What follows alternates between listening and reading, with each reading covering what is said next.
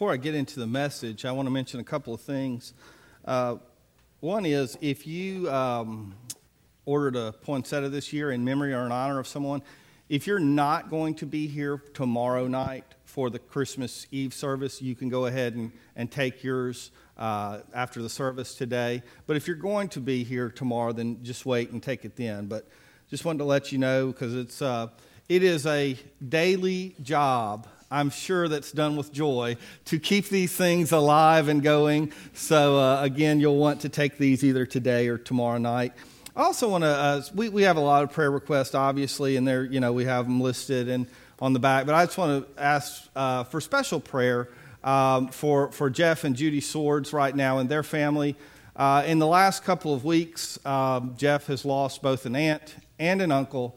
Uh, right now, his father has only days to live and they're trying to make arrangements for his mother, uh, who has Alzheimer's, and his father has been the caregiver. And so there's just a whole bunch of stuff going on there, and I just ask for your, for your prayers for that family. Um, I want to invite you, if you have a copy of God's Word, to turn to the book of Jeremiah, Jeremiah chapter 31, and we'll be reading verses 1 through 14. I want to ask if you would please stand in honor and reverence for the reading of God's word. Jeremiah 31, uh, beginning in verse 1. In that day, says the Lord, I will be the God of all the families of Israel, and they will be my people. This is what the Lord says Those who survive the coming destruction will find blessings even in the barren land, for I will give rest to the people of Israel Long ago, the Lord said to Israel, I have loved you, my people, with an everlasting love. With an unfailing love, I have drawn you to myself. I will rebuild you, my virgin Israel. You will again be happy and dance merrily with your tambourines. And again, you will plant your vineyards on the mountains of Samaria and eat from your own gardens there. The day will come when watchmen will shout from the hill country of Ephraim Come, let us go up to Jerusalem to worship the Lord our God. Now, this is what the Lord says Sing with joy for Israel, shout for the greatest of nations, shout out with praise and joy. Save your people, O Lord, the remnant of Israel. For I will bring them forth from the north and from the distant corners of the earth. I will not forget the blind and the lame, the expectant mothers and the women in labor. A great company will return. Tears of joy will stream down their faces, and I will lead them home with great care. And they will walk beside quiet waters and on smooth paths where they will not stumble. For I am Israel's father, and Ephraim is my oldest child. Listen to this message from the Lord, you nations of the world, and proclaim it in distant coastlands. The Lord who scattered his people will gather them and watch over them as a shepherd does his flock. For the Lord has redeemed Israel from those too strong for them. They will come home and sing songs of joy on the heights of Jerusalem. They will be radiant because of the Lord's good gifts, the abundant crops of grain, new wine and olive oil, and the healthy flocks and the herds. Their life will be like a watered garden, and all their sorrows will be gone. The young women will dance for joy, and the men, old and young, will join in the celebration. I will turn their mourning into joy. I will comfort them and exchange their sorrow for rejoicing. The priest will enjoy abundance, and my people will feast on my good gifts. I, the Lord, have spoken. Let's pray. Father God, we come to you, and Lord, we love that we have mountaintops in our life that you allow us to experience. And Father, those are wonderful. But God, we are also incredibly grateful that through valleys, you do not abandon us. You are with us through the difficult times of our life, and your love endures through whatever we go through. We can hold on to you. We're thankful for that.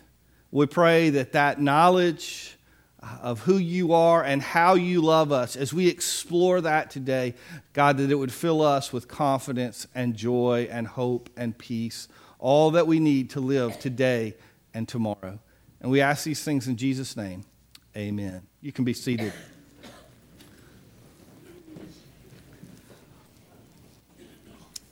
Entitled this sermon, blessings in a barren land. Comes directly from uh, verse 2. Those who survive the coming destruction will find blessings even in the barren land. This message is about how we are to think, how we are to react, how we, how we are to feel, the attitude we are to have when we're going through those barren times, what we call wilderness experiences or desert times. These are those times when things just are not right in our life. And, sometimes this comes about because of, of circumstances. Uh, perhaps it's an illness that we just can't shake. Uh, perhaps it's an unexpected uh, financial disaster. Uh, maybe it's a relationship that is broken or strained or, or causing us hurt. Uh, but probably the worst uh, of these desert experiences is, is, are when we feel distant from God. It's not just that we have tough things going on in our life, but that we cannot hear God. We go through the same motions. We attend uh, church services. We say prayers. We read the Bible. And yet, that close, warm feeling that we have had often, that we have experienced, somehow that is missing. And there is a dryness in our life. We, we cannot hear from God or we cannot feel Him. Sometimes we know He's present, but we cannot hear the answers to the how question. God, I know you promise you will do this, but how? Or the why question. God, I know you say you love me, but why did you allow this to happen in my life? Why is there this emptiness? Why is there this scar? Why is there this difficulty? And when we don't hear the answers, or we don't hear the answers that we would like, or when we don't hear anything at all, we enter into these desert and dry times. And yet, Jeremiah says, I've got a promise for you, Israel. You're about to go through a really bad time. He's not even waited until they're in it. He's going ahead and telling them, You're about to go through some tough stuff. And let me tell you that even as tough as it's going to be, there's some things that you need to know that should inform the way you think and feel and how you react as you go through this tough time it's these things that he shares are really things about God's love. And as we kind of understand more about his God's love, we are better prepared to walk through those valleys that all of us inevitably walk through. And so this morning, I want us to look at three dimensions of God's love. The first is that God's love is patient. God's love is patient. I love verse 3. It says, Long ago the Lord said to Israel, I have loved you, my people, with an everlasting love. As the children put it so well this morning, uh, I've been too patient. Uh, you know, patience is hard, patience is not fun. There's nobody that says, wakes up on Christmas morning and says, Mom and Dad, can we wait another day? I'm really not in the mood to open these presents today. None of us have ever heard our children say that, okay? They're always, uh, can we get a present early? You know, is it, how about, uh, can we get one one day early? what about two days early? But you know, if we can get one one day, what about two days? Because that's Christmas Eve, Eve, Eve. You know, and that that whole thing keeps on going. And, uh, and then it goes like the morning of Christmas. You know, I, I don't know about you guys, but my parents, they had to put a time limit. They're like, you do not wake us up before this time or else. And they might put out, here's, you can have a little Santa gift or maybe you can have a stocking, but we want to sleep, you know for some reason they were up late the night before. I don't understand it, but they were up late and they wanted to sleep. And so they said, Don't you wake us up. Patience is hard, though, for adults, just like it is for children. And isn't it good to know that God's love for us is patient? God said, I want to remind you, back before you had all messed up and sinned, back when I first made you into a nation, I told you I love you with an everlasting love. It's not just a love that goes for a little while, it is a love that never ends. And so, if you're kind of wondering, you know, has God had enough? Has he gotten tired of me? Is the fact that I can't hear from him, or the fact that I'm in a circumstance and situation which I don't feel like I deserved, or maybe I did deserve? Does it, does it mean that, that God's love has run out? And the answer is absolutely not. The first and most important dimension of God's love that we need to understand is that it is patient, it is everlasting. Whatever we do, we do not exhaust the love of God. Secondly, the love of God is not only patient, but it is powerful as well. In the second half of verse 3, it says, With unfailing love I have drawn you to myself. It's not only good enough to know that God's love lasts a really, really long time, but also to know that God's love is powerful enough, it's strong enough. We all know relationships among human beings that we knew, people we knew that once loved each other and we thought this couple or, or, or this child and parent they loved each other so much and then some circumstances came into their life maybe a whole bunch of them over a certain amount of time and their love just seemed to not be enough the love was really there but it couldn't quite measure up to the circumstances that were going on but God's love is unfailing, he tells us. It is not only long, but it is also strong. It is a love that is powerful enough to go through the deepest and darkest situations and circumstances in our life. When uh, the girls sang the Stars song, there's a section that says, your love has called my name. What do I have to fear? It's so important for us to understand that we don't have just a man upstairs, just a benevolent God who really hopes and wishes for us, but is not powerful enough to redeem us. No, we have an all powerful God. And because that love is both long and strong, because it is powerful, we can know God loves me and his love matters because he's strong enough to deal with whatever we're going through in our time. The third and final dimension of God's love that I want us to think about and consider today is that God's love is a planned love. God's love is a planned love. That means God knows God knows exactly what you're going to do. He knows exactly how you're going to mess up, how you're going to fail Him, how you're going to falter, how you're going to stray, and yet He plans to do good for you anyway. Now, how many times in our life have we done something nice for somebody? And let's just be real honest here. I'm not going to make you raise your hand, but just be honest. Have you done something good for somebody and they turned out to just, you know, be sorry? Just plain sorry. I mean, they, they didn't uh, receive it well, or they were ungrateful, or they betrayed you. And afterwards, you said the word, Oh, if I knew then what I know now, I would not have. I would not have helped them. I would not have done this for them. I would not have put up with them if I knew, if I only knew. But here's the cool thing about God He does know.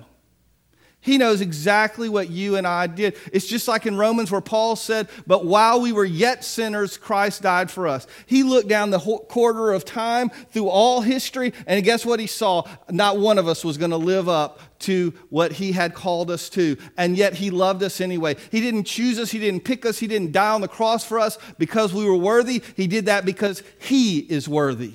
And because his love is so great, he made a plan and he said, I'm going to redeem them. I'm going to love them no matter what comes. So if you end up in a situation in your life where you say, you know, I know God said he loved me and all, but that's before I did this. That's before I acted in this way. That's before I rejected him. That's before I was disobedient. That's before I strayed. Guess what? God knew all those things. You see, here we are in Jeremiah uh, 31, and he's talking about what he's going to do and how joy is going to come, even though it's sorrow right now, and how he's a shepherd and he's going to guide them, even though they, they as his sheep, are kind of, they've gone astray. They're kind of beat up, battered up, beat down. And God says, I'm still going to guide you. And, and look, J- Jeremiah 31, remember, we're just two chapters over from Jeremiah 29, where he says, For I know the plans I have for you, declares the Lord's. Plans to prosper you and not to harm you, plans to give you a hope and a future. And I love that God, eh, you, eh, you, go back and forth in these verses. Eh, and one chapter, he's saying, don't keep going that direction because the consequences are terrible. Yet in the very same breath, he says, I know you're probably going to do it anyway. I, I know you're going to make that decision. I know you're going to go off. But guess what? I still love you. And when you come to your senses and when you're ready to embrace me you'll find me right there because I never walked away from you. You walked away from me, but as soon as you turn and receive my grace, I'm there. And I will lead you beside those still waters. I will carry you as a gentle shepherd. I will restore you, and I will bring joy and peace and love back into your life. The love of God for us does not mean that we will not go through valleys, and it does not mean we will not be hurt or have hardship or suffer true loss.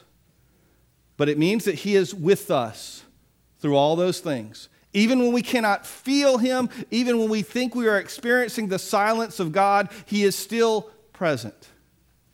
And He says, Hold on, because my love, it's going to last a long time. It's patient and it's powerful and it's planned. And so, no matter what happens, no matter what you do or what is done to you, God's love is there for you. And His love is what Bethlehem and what Calvary are all about. Christmas and Easter, it's all the same message a message of people who don't deserve Him, but a God who loves us anyway, reaching down and saying, I love you. Will you take my hand? Will you embrace me as your shepherd to lead you back? And just as he gave that offer thousands of years ago, he gives that same offer today to those who are hurting, to those who are weary, to those who find themselves in a place they never wanted to be. God says, I love you with a strong and powerful and never ending love, and I offer it to you today. And God's desire is that you will accept that offer. Maybe for the first time, but maybe you simply return from a distant place and you say, Lord, I'm coming home. I've been afar too long. I've been a prodigal son or daughter, but I'm back because I want to be with you in your pasture. I want you to lead me and guide me. Let's pray this morning. Heavenly Father, you so loved us so much in such an awesome way that you gave your only son. And of course, your son, along with your spirit, all of you loved us so much that it was a, it was a plan that in eternity past, you as Father, Son, and Holy Spirit designed, knowing we'd falter, knowing we'd fail you would redeem us. Not because we were worth it, but because you're worthy. Lord, for those, if there's anybody here today who's never experienced the love of God, that today they would understand that, God, your salvation is worth far more than their sin. That they would repent of following their own way and they would turn to you and your way. God, among us who are believers, Lord, show us in our hearts where we've strayed from you. Even as we have claimed that we are your own and we've been admitted to the family of God, sometimes we drift and we need to be called home. And I pray that you'd return us to where we need to be today. Father, bless this time of um, invitation. You're inviting. And God, now we ask your Spirit would lead us to respond to that invitation. We pray all these things in Jesus' name. Amen.